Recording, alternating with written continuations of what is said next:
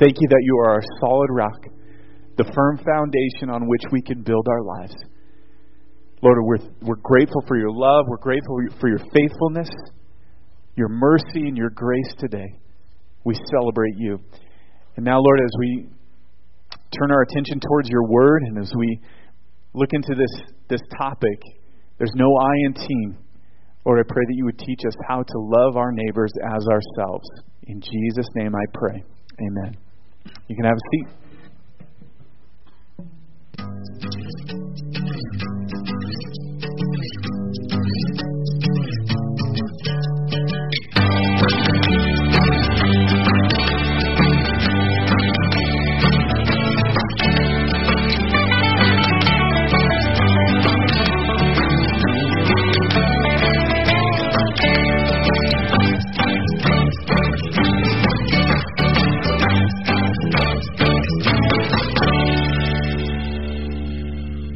A family had just moved into their neighborhood, and their nine year old son comes bursting into the kitchen, and he says, Mom, Mom, I met some new friends.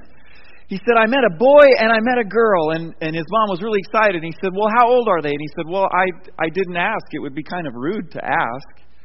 His mom was a little puzzled by that, but she just kind of let it go. And after about an hour, she, she sees, she's standing at the door and she sees him riding his bike by on the street and he says, Hey mom, I found out how old they are. The boy is 65 and the girl is 68. You know, we're in a series called The Art of Neighboring. It's based on a book by that name and some sermons that have been preached in other churches about this art of neighboring. In fact, God has been using it in amazing ways. And the foundation for this series uh, comes from Mark chapter 12. Uh, when someone asked Jesus uh, to, to really sum up the enti- this entire book, uh, he said, Jesus, out of all of the laws, out of all of the commands, which is the greatest? And Jesus said, Well, I can't sum it up in just one. Um, I'm actually going to sum it up in two. And those are to love the Lord your God with everything that you have your heart, mind, soul, and strength, with all of that, and to love your neighbor as yourself. That's what Jesus' response was. And that's what we're looking at. In fact, Jesus said that so many times that it became known as what?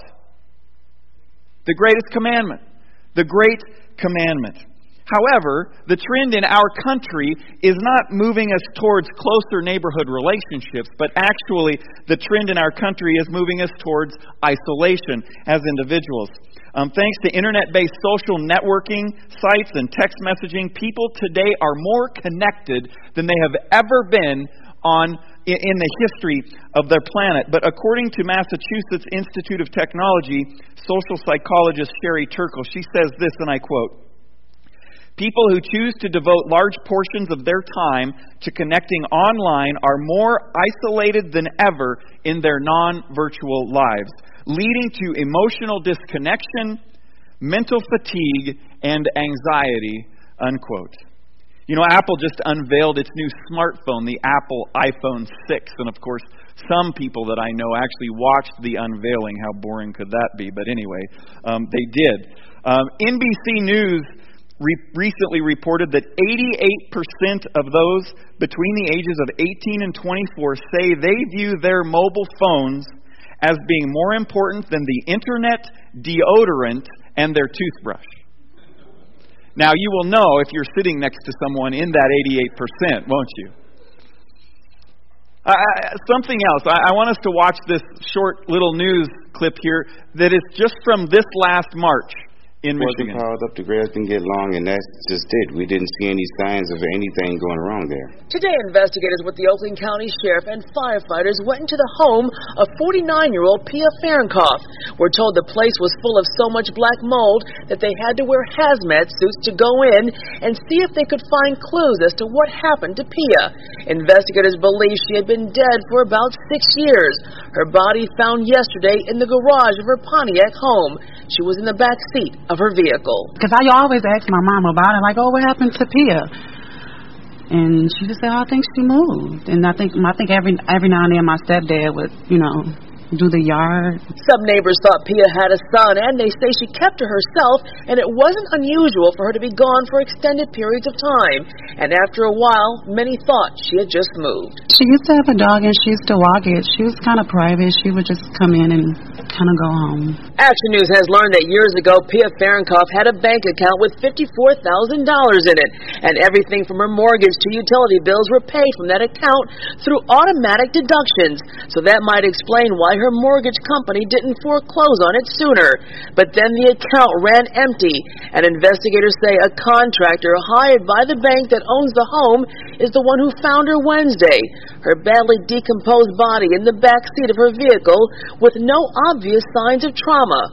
The keys were still in the ignition. Said she had a son, and why he haven't checked on his mom, I don't know. It's pretty sad to see that somebody uh, uh, didn't have a loved one or something uh, to check on in all that time, you know. Six years. That community At around 6:30 in the evening. that community needs some serious instruction in good neighboring, don't they? You know, could you I, I, every time I watch that, I just it just dumbfounds me. The neighbor was doing her yard for 6 years and and didn't talk to her or check on her or uh, and I wonder what what would happen if what would happen if you or I just vanished? Would anybody be concerned? Would anybody notice? What what if your neighbor? What if one of your neighbors just it, they just maybe they did just move away or maybe they didn't. Would would you recognize it? Would would I recognize it? Would we have established enough of a rela- relationship with them to to be a good neighbor and to to help them in some way shape or form? I mean, maybe she couldn't have been helped. Maybe it was a heart attack or something, but 6 years before somebody figured that out? Um, this is so. Here's what we're trying to do in this series. We're we're trying to make strangers into acquaintances, and we talked about that last week. And if you missed last week's message, please go online and listen to it, or let us know that you need a copy of it on a DVD um, and catch up with that. And uh, so, what I challenged us to do last week was to walk across the street and meet our neighbors. If if you don't, if you couldn't on that chart that we had last week. Uh, it was a chart with a house in the middle and eight houses around it. Name the, the, the, the adults in the homes that live the eight that live in the eight closest homes to you. Um, the challenge was to go actually meet them. And that could be awkward for some of us, like myself, who's been in the neighborhood for 17 years.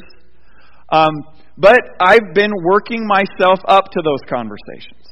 Now, I think some of you um, who who met a neighbor? Who, who met a neighbor this week? Raise your hand. Raise it, raise it up high. Who met a neighbor this week for the first time? Awesome. That's great.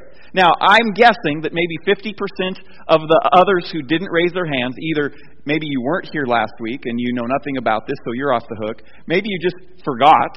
You know, and and in the frenetic pace that we live in our lives, you know, you got to to last night and you went, Oh no! You, you you found your Bible to bring to church this morning, and you opened it up, and there was that chart, and you went, "Oh no! I had all week, and I, I didn't I didn't meet anyone." You know, um, or maybe maybe you're one of those people who just you're going to do it. You've been praying about it, and you're just trying to work up the courage. And and and I want you to know that, and I mentioned this last week. This series is not about shame. It's not about guilt. It's about action.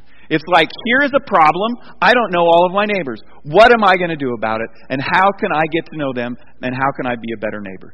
And we're going to continue to go through that in the course of the series. So, uh, we all face challenges in our lives when it comes to being a good neighbor. And I want to talk about three of those challenges here this morning. Challenge number one is the time factor. It's the time factor. Uh, if you're in that category of, you know, your week just flew by and you got to Saturday night and went, oh man, I, I didn't meet any of my neighbors. It's because your schedule is so packed and so tight that, that you just didn't take the time to do that. Many of us suffer from what John Ortberg calls hurry sickness. Uh, hurry sickness. Uh, here, here's a poster, and I don't know if you've seen this before. I saw it for the first time this week. There's a lion, there's a gazelle back there, and this is what it says. Every morning in Africa, a gazelle wakes up. It knows it must run faster than the fastest lion, or it will be killed. Every morning, a lion wakes up and knows it must outrun the slowest gazelle, or it will starve to death. It doesn't matter whether you are a lion or a gazelle, when the sun comes up, you'd better be running. You know, we feel like that in life sometimes, don't we? It's like it's it's it's run fast or get eaten alive. You wake up in the morning and it's off to work. You're there all day long. The boss says, "Hey, I'd like you to stay after for a couple hours and finish this project." And so you do because you're afraid if you don't, you might not have a job tomorrow. And then when you get home from the end of that, you, you've got children to care for, and, and maybe a spouse or friends, or, or maybe you live with friends or family or whatever, and, and they need extra time from you. And, and, and it's exhausting. And you feel like maybe I, I think I feel more like the gazelle. I don't feel like the hunter. I feel like the hunted, right? And and and I'm just just trying to survive. Oh, and and by the way, I have a few hobbies that I really like to engage in too. You know, uh, maybe you know you're a volunteer fireman, or or maybe you have a lot of, to do with activities at school, or you like to hike, or you like to fish, or whatever. And you got to fit those things in there as well. So we live at this crazy pace because we believe some lies. And, and I want to talk about those three lies right now. There's three lies that we believe in regards to the time factor. The first one is this things will settle down someday. Things will settle down someday. I mean, how often do we say or think this? When this project is done, then. Or, you know, when Wednesday comes, after Wednesday, then, you know, I, I'll do this or that. Or, or when summer comes, then. Or when I retire, then. I mean, I've talked to retired people, and they're like, I am more busy now than I ever was when I was working, right? The only time that this thinking that we're going to settle down, that, that life's going to settle down someday works is when I die, then. Right? It's going to be pretty quiet when that happens. But until then, things will not settle down. Things will not settle down. Lie number two is this more will be enough. Sometimes we are so driven that we actually believe contentment is right around the corner. Um, right after I buy that new thing, right, right after I get this car, then, then I'll be content.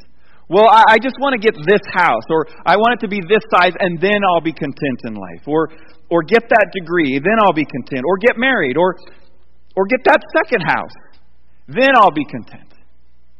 And before long, we're running the rat race as fast and as hard as we ever have before. Lie number three everyone lives like this. That's a lie. Not everyone lives that way. Not everyone is in a hurry. Not everyone is overscheduled, overcommitted, or overindulging. There are actually some very healthy, balanced people out there. In fact, there are very healthy, balanced people who, who, who are in this room here today. So those are the three lies. Now let me give you three practices to overcome those lies. Okay?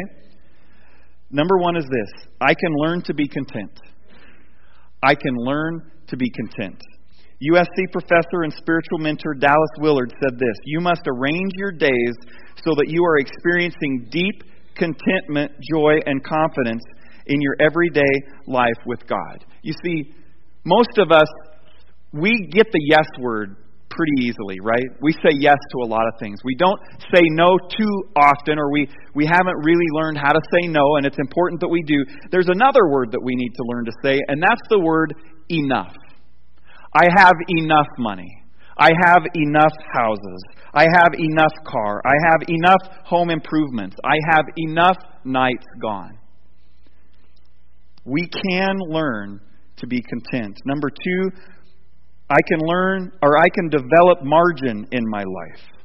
I can develop margin in my life so that I do have some extra time and some extra space. And that is, I think the only way that we can develop that is by scheduling it. I mean, for the most part, a lot of us in this room, we operate with a schedule. We have it on our phone or whatever, and somebody comes up to us and says, "Hey, can I meet with you?" Uh, you know, and you, what do you do? You, or, or if you have a business, you know, you you fix cars or something. You look at the schedule and you say, "Do do I have time for this?" Right? We have to get into the habit of scheduling downtime. We put it in our calendar, and it's done. It's gone. Somebody says, Hey, can I meet with you Thursday evening? And you look at your calendar, and if you haven't scheduled that free time, you're like, Oh, sure, it's free. And before long, your whole schedule to the end of the week is full, and you have room for nothing extra. For those phone calls you get from family members that say, Hey, we're having a bar- birthday party for so and so tomorrow night, which is how our family kind of operates. Um, if you don't have that flex time in your schedule, uh, there are things that come along, interactions with neighbors and that sort of thing, that we are unable to do. So we need to develop margin in our life. And if we develop some margin in our life, then this third one will come more naturally, and it's this I can learn to be interruptible. I can learn to be interruptible. Uh, I think the person that, that, that uh, exemplifies this the most is Jesus Christ himself. There was no one who, who had a greater, had greater responsibility, had uh, more to do, more to accomplish, more demands on his time than Jesus did. Yet he was very busy, yet he never hurried. You know, he lived in, with a deep underlying contentment. And, and, you know, busyness is a condition of the schedule, hurriedness is a condition of the soul. We can have times of busyness in our schedule and be in the midst of that busyness and still have a contentment in our soul. But there are many of us who live in that constant busyness, and there is no contentment in our soul. It is raging and running as fast as our schedule. You know, Jesus lived his life so that being interrupted wasn't such a big deal. In fact, I wonder if he didn't live it so that so that it was on purpose. Interruptions were were teaching times. Um, like the day Jesus was walking along and a blind man began to yell out at him. That this is found in Mark chapter 10 verses 46 through 52. And, and this blind man is trying to get his, his, his attention, and he's been blind for a long time. And, and everybody that's traveling with Jesus is like, you know what? Just ignore him. We don't have, we've got places to go, people to see, things to do. Ignore him. And Jesus doesn't. He stops what they're doing, and he goes over, and he speaks with the blind man, and what does he do? He heals him. He heals the blind man. There, there is the instance where the. Uh, the community leader, the church leader's daughter was dying. This is found in Luke chapter 8, 40 through 56, if you're taking notes. And her father comes to Jesus and he's like, Jesus, please, if you, if you come right away and, and, and you come see my daughter, I think you can save her. And so Jesus is like, okay. And they, they, they stand up and they get up and they start heading towards uh, this guy's daughter who is sick and dying. And, and along the way, they run into a woman who has been sick for 12 years. And what does Jesus do? No, I don't have time right now. I'll come back to you later. He stops and he deals with the woman who's been sick for 12 years. And can you imagine what, as a father, what you would be thinking? It's like, Jesus, we are, we are on an ambulance call here. It is 911. We have got to get to my daughter. And here you are dealing with a woman who's been sick for 12 years. She can she can wait another day. It would be like an ambulance heading to the hospital with somebody who's in cardiac arrest, stopping at a stoplight, and, and one of the guys getting out with a, a child on the side who skinned his knee riding his bicycle, and they get out, you know, their bandages and stuff, and, and bandage this child on the side of the road. That's, that's the situation right here. But Jesus is not hurried, and Jesus heals the woman. And then, of course, we know from the story, if we know it, the girl, the, the, the girl dies. And Jesus raises her from the dead. But Jesus takes time. He has he, he doesn't live his life in a hurried pace. Two weeks ago, I shared with the children up here uh, when when parents brought the children to Jesus to to bless them and to pray for them, and the, all of the adults around were like, "Oh, he doesn't. Ha- we're too busy. Get those children out of here." And what did Jesus do? He's like, "No, wait a minute. Let the children come to me. And they did. And, and you can only imagine, right, what, uh, what that was like. You know, those children don't probably really know who Jesus is, anything about him. And, and you know, they're just, they're just loving this older guy that's, that's you know, uh, giving them some love and, and they're jumping on him and maybe they're pulling his beard if he had a beard and but what does Jesus do? He just spends time with them and he blesses them and then he sends them off and then he continues throughout the course of his day. You know, uh, this time of year at North Hills, there's usually lots of information out about uh, a thing we have done the last few years, every year, called Project One. And this year, you haven't seen any of that information.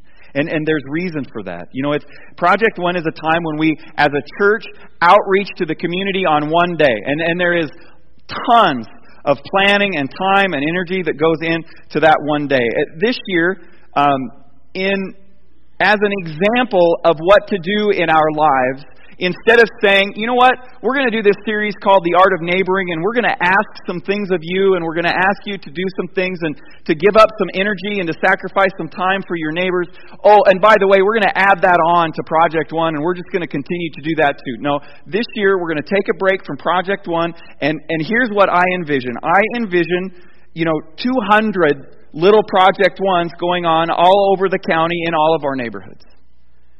You know, I, I, I want to give you the time and the energy to be able to say, you know what, um, yeah, we're not going to do that, but it's not like North Hills isn't outreaching into the community because I'm going to be outreaching to my neighbors. That might be in the in the form of a physical work project. It it it might be just initially just taking the time to get to know them, and and we're going to talk about that here in just a few minutes. It's it, it's it's the art of neighboring happening over the next couple of months time, or it's Project One times four, I think. Because, you know, we can only do a few things really well in our lives. So it seemed to me that one of those things should be what Jesus said was absolutely essential the greatest commandment, and that's loving our neighbors. The second challenge is this the fear factor. The fear factor. I mentioned 50% of you are still trying to work up to have the courage to do that. Yeah, because fear is a part of that. Now, did you know that 450 people die in America every year falling out of bed? It's true. According to the CDC, 1.8 million emergency room visits and 400,000 hospital admissions every year in the United States, all falling out of bed. Did you know the risk of sleeping? Now, how many of you are afraid of falling out of bed? I don't see any hands. I, really? Come on, Joseph. Get that man some rails on his bed, okay? Um, we're not afraid of falling out of bed because it's just kind of a small thing that we would be afraid of. Here's another one, not quite as drastic 13 people are killed every year when a vending machine falls over on them. I guess it could be termed death by snacking, maybe. I, I don't know. But how many of us are afraid of getting a soda or something out of a vending machine? We're not. We're not. We could be. And, and maybe, you know, we should be careful with some vending machines. But. And you start shaking it. That's true. You're exactly right. If people would keep their vending machines in repair, then people wouldn't be killed by them every year. Here's the thing some of our fears, some of our fears, we just need to get over it. You know, it's just a small thing. We just need to step out of our comfort zone and get past it. Um, now, some of our fears, like neighborhood crime, stalking, assaults on kids by people they know or don't know, are certainly understandable. And, and I think there are times, for good reason, when we may not want to approach a particular neighbor and, and reach out to them. I, I, I don't know. I think those are the exceptions, by far the exceptions. But if you're an 85 year old widow and you live, you know, three doors down from a home that seems to have a lot of maybe late night drug activity, I'm not sure that you, by yourself, going over there and introducing you yourself to that person is such a smart thing. Maybe take your pastor with you or or someone else. Honestly, I don't think it necessarily gets you off the hook I think there just may be a smarter way of doing it because who knows? Maybe there's a young person in that home that if, if someone were to reach out to them, God would get a hold of their heart and would change their life. So there's this fear factor. 2 Timothy chapter 1 verse 7 says this, "For God did not give us a spirit of timidity, but a spirit of power, of love, and of self-discipline." He is our God. He gives us the boldness. Let's take that step and let's ask and introduce ourselves to others. Here, here's a story I received this week from someone here at North Hills. Um, and it, it actually fits with challenge number one and challenge number two the time thing and the fear thing. This is what this person says, and I'll try to go through it uh, quickly because there's, there's lots of details, and I just didn't know which ones to cut out and which ones not to. My lawnmower was not running. For three weeks, I borrowed my neighbor's. After my lawnmower was fixed, I cut my grass, and then I cut my neighbor's grass, whom I borrowed the lawnmower from. Another neighbor from across the street saw me do this and came and asked me if he could hire me to mow his lawn. And this person said, um, I told them that uh, he wasn't going to pay me for being his neighbor and that, that he would just do it. He would just mow his lawn. Okay? So he pushed his lawnmower over to his yard and he began to begin cutting the grass, and he's told by his neighbor that he wants it bagged and the clippings hauled off. His lawn was six inches high. An hour and a half later, I finally finished. He sat in the shade under his porch drinking lemonade and pointing out the areas I missed. After cutting his grass, he asked me if I would pull the weeds that had grown up cutting um, since last year. I looked around his yard and I thought of all the work that I wanted to do at my house. I considered at that moment that whatever you do, do it as unto the Lord. So he said, Okay, I'll, I'll pull some weeds. So I began pulling weeds along one side of his yard. I came to an elm tree. He ended up having to pull that elm tree. He had to dig down two feet around the little sapling to even get the thing out. He did that. He finished pulling those weeds. Um, he continues pulling weeds, stopping to dig up trees and move on. And after completing one side of the yard, he thought to himself, You have done above and beyond what was asked of you. You have showed yourself to be a great neighbor. And his neighbor walked over and said that he sure did appreciate him helping him clean up his yard. He explained that since he had health troubles, it was nearly impossible to bend over to pull weeds without losing his balance or falling. I can, I can feel, I can see the sigh right? I decided that I should pull a little more, he says. I completed the backyard and placed all the weeds and trees into garbage cans and other containers.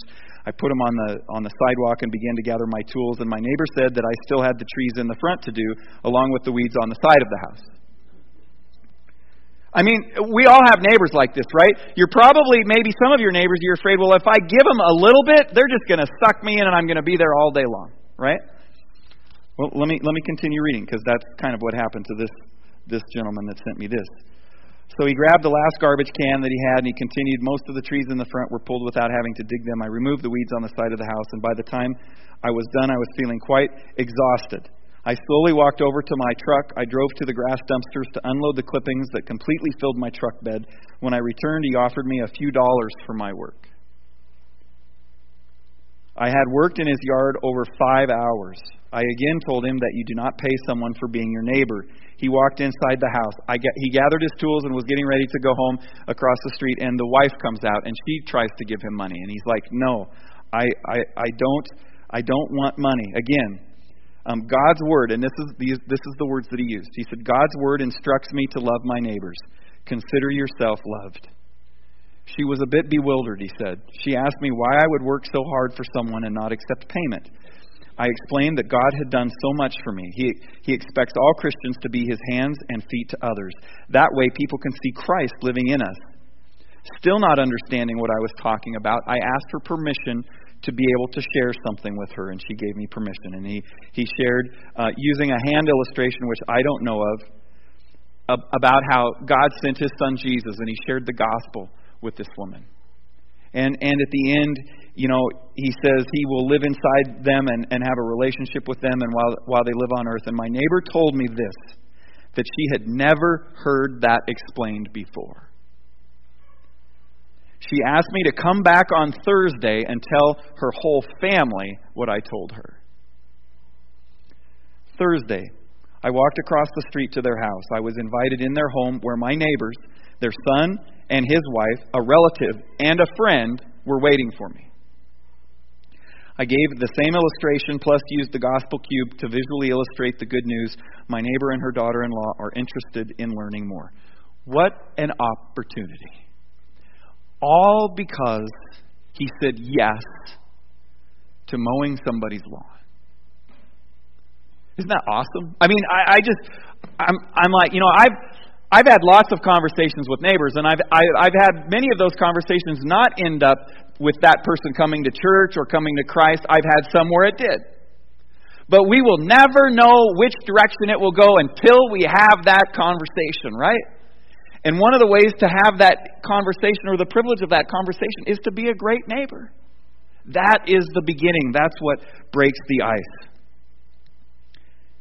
We never know where one single, bold, loving, sensitive conversation or act of kindness might lead Of course, they're seldom planned, usually inconvenient, And when we stumble into them, the first thing we can pray is, God, help me to be bold, loving, and sensible here. Okay? Challenge number three the messy factor.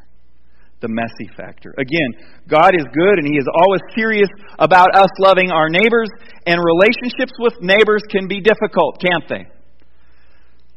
Sometimes they're extremely hard and messy. Uh, take this verse for instance. Proverbs 27:14 says, "If anyone loudly blesses their neighbor early in the morning, it will be taken as a curse." Have you ever seen that verse before? You bang on your neighbor's door at 4 o'clock in the morning and say, Hey, Frank, I want to pray for you this morning. Not going to go over so well. You know, I think we can include in that verse things like lawnmowers, snowblowers, Harley Davidsons, dogs. Right? Anybody have a neighbor with a yappy dog? You want to sleep with the windows open at night? For the coolness of the air, and all you can hear is bark, bark, bark, bark, bark, bark, bark, bark, bark. Barking dogs can sure put a strain on it. Who says they're man's best friend, right? They're your neighbor's worst enemy. We have a dog, a new one, that could become a, a barking dog. He wants to be a barking dog, so we put the old shock collar on him, right? It was like 16 bucks. He gets three chances, and then it shocks him. So he only barks twice. And then he waits for like 15 minutes and knows he can do it again because it resets, right? There's all kinds of messy things in our neighborhoods. There's there's teenagers driving too fast with loud vehicles and loud music. That happens on my street a lot. There's people driving on other people's lawns sometimes. There's blatant neighborhood covenant violations. There are sidewalks that don't get shoveled, toys that are strung all over. You know, if you live to the to the west of or to the east of someone and they have lots of kids, the toys blow over into your yard, you know, and it seems like they don't care and they don't clean it up. Um, overhanging trees, fences, barking dogs, and if the, if the barking's not enough, there's the pooping dogs, right? Well, to love our neighbors, I want to encourage us to make three moves. Last week there was two moves: meet your neighbor and then walk by their homes and pray for them by name, and even if you don't, even if you don't know their name, and to drive or drive by if you live out in the country. Okay, today I want to give us three things. The first thing is this: forgive all neighborhood misdemeanors. This is a metaphor, okay? Forgive all neighborhood misdemeanors. You know, sometimes there's neighborhood felonies, and I mean, you just can't let it go. It's big. You got to talk about it. You know, the do- the neighbor's dog bites you or bites one of your kids. You got to talk about that. You got to have that conversation. But there are so many other things, misdemeanors that that it would be good of us just to let it go. Just let it go. You know, absorb the hurt into yourself and just let it go. Forgive it and move on. Now, we have a neighbor or two, and I don't know who they are, um, but there's a couple dogs that once in a while roam our community. And they always seem to roam right to our house. Not all of our grass is inside of our fence. We have a stretch all the way around. We live on a corner lot with grass on the outside. And it is open season on the Andersons' lawn for any pooping dogs in the community. Now, I could get all uptight about that because it's not very fun when you're walking to your own car across your own lawn and you get in the car and you're like, right? What is that? Well, you immediately know what that is. There is no smell like that smell, right?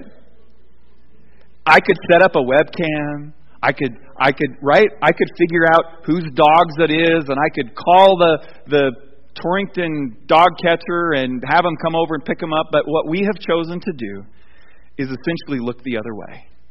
You know, it, we clean it up when we have to and then we just forgive. And essentially, you know what? It's a reminder to us that, that neighboring is messy. And, and there's times we just need to let those neighborhood misdemeanors go away. Romans 12:18 is a great verse for this for us this morning. If it is possible, as far as it depends on you, live at peace with everyone. Forgive all neighborhood misdemeanors. Number 2, Move from the backyard to the front yard. Move from the backyard to the front yard. This is simply another encouragement to engage in conversation with our neighbors. You know, don't hole up in the backyard. Maybe maybe do something in the front yard and and have a conversation with some people as they walk by or whatever. I know that's a little difficult for people that live out in the country.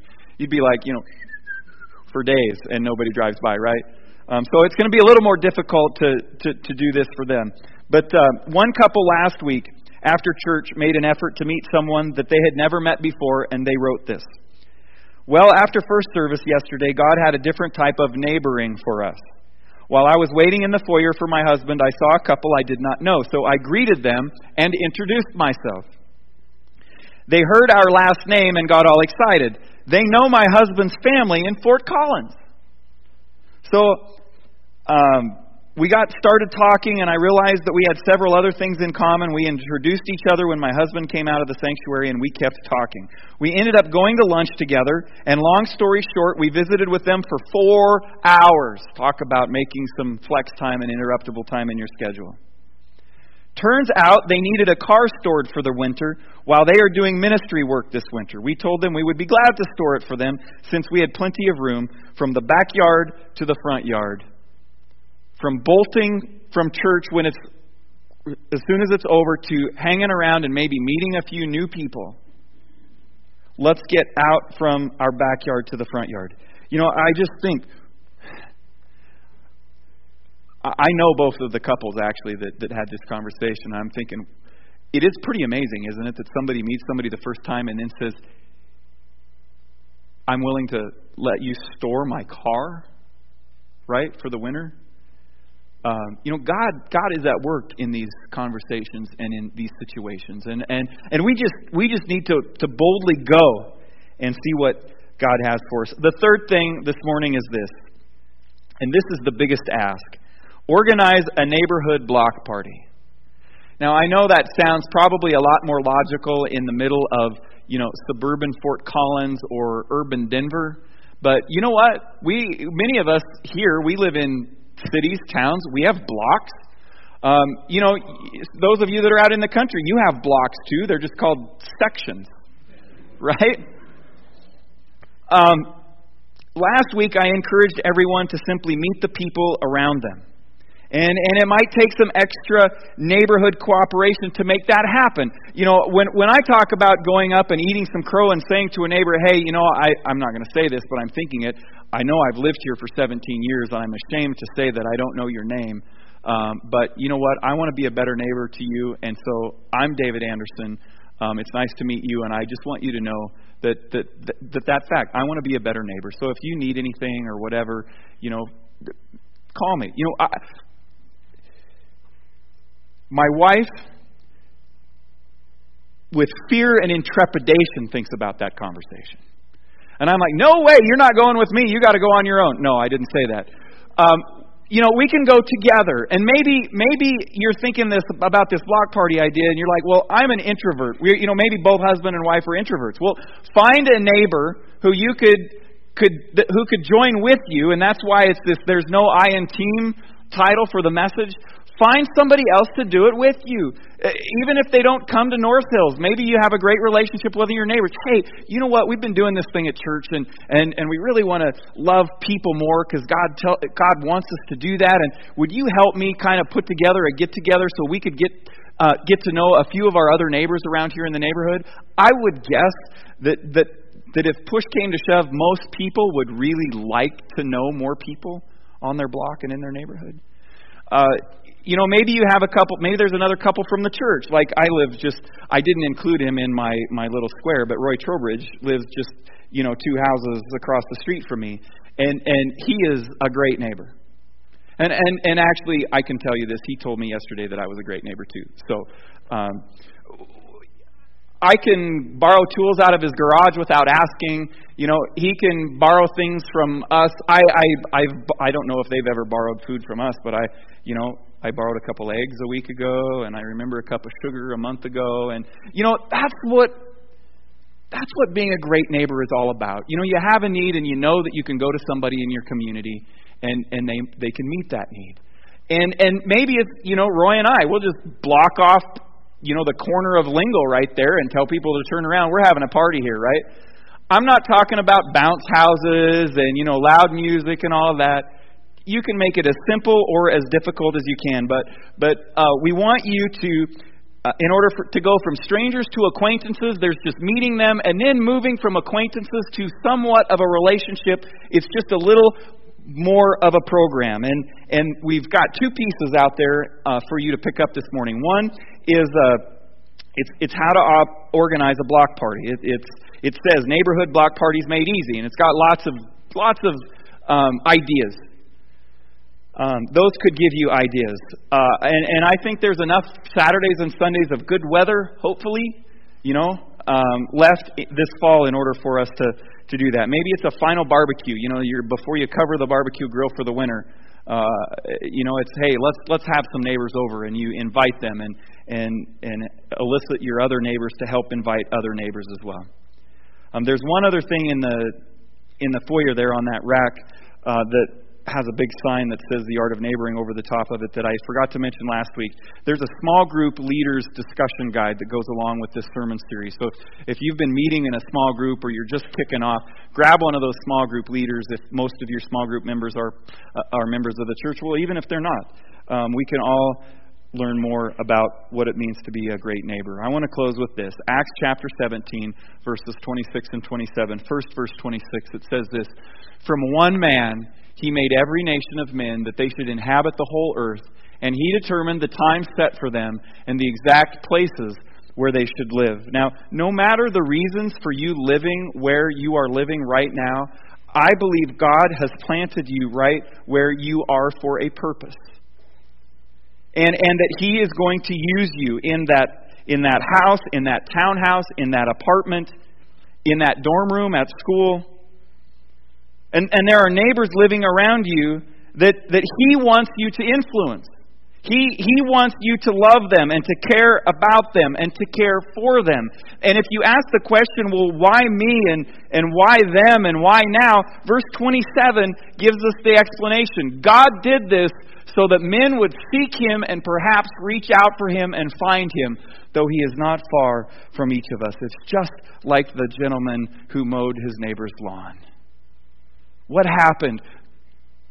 God is reaching out to him and is using the neighbor to do that. Oh, if we could have that privilege as well ourselves. Let's pray. Lord Jesus, thank you.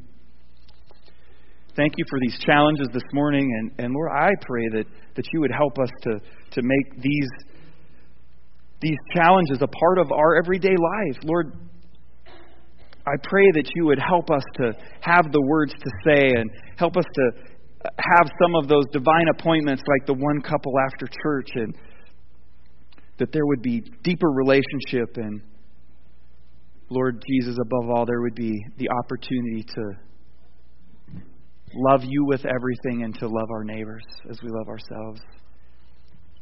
And then maybe we would see dozens of people engaged in learning the good news of the gospel of Jesus Christ and being saved. Oh Lord, may that be true. Help us to find those those places too, Lord, where our neighbors have a maybe a physical need or something and gather together with maybe some of our other neighbors to, to meet those needs. Use us, Lord. May we learn the art of neighboring. In Jesus' name. Amen. Well, as we close the service, the ushers are going to pass this morning's offering plate, and please remember to drop those connect cards in the offering plate as it goes by. And would you stand to your feet and let's close with this final song. For some,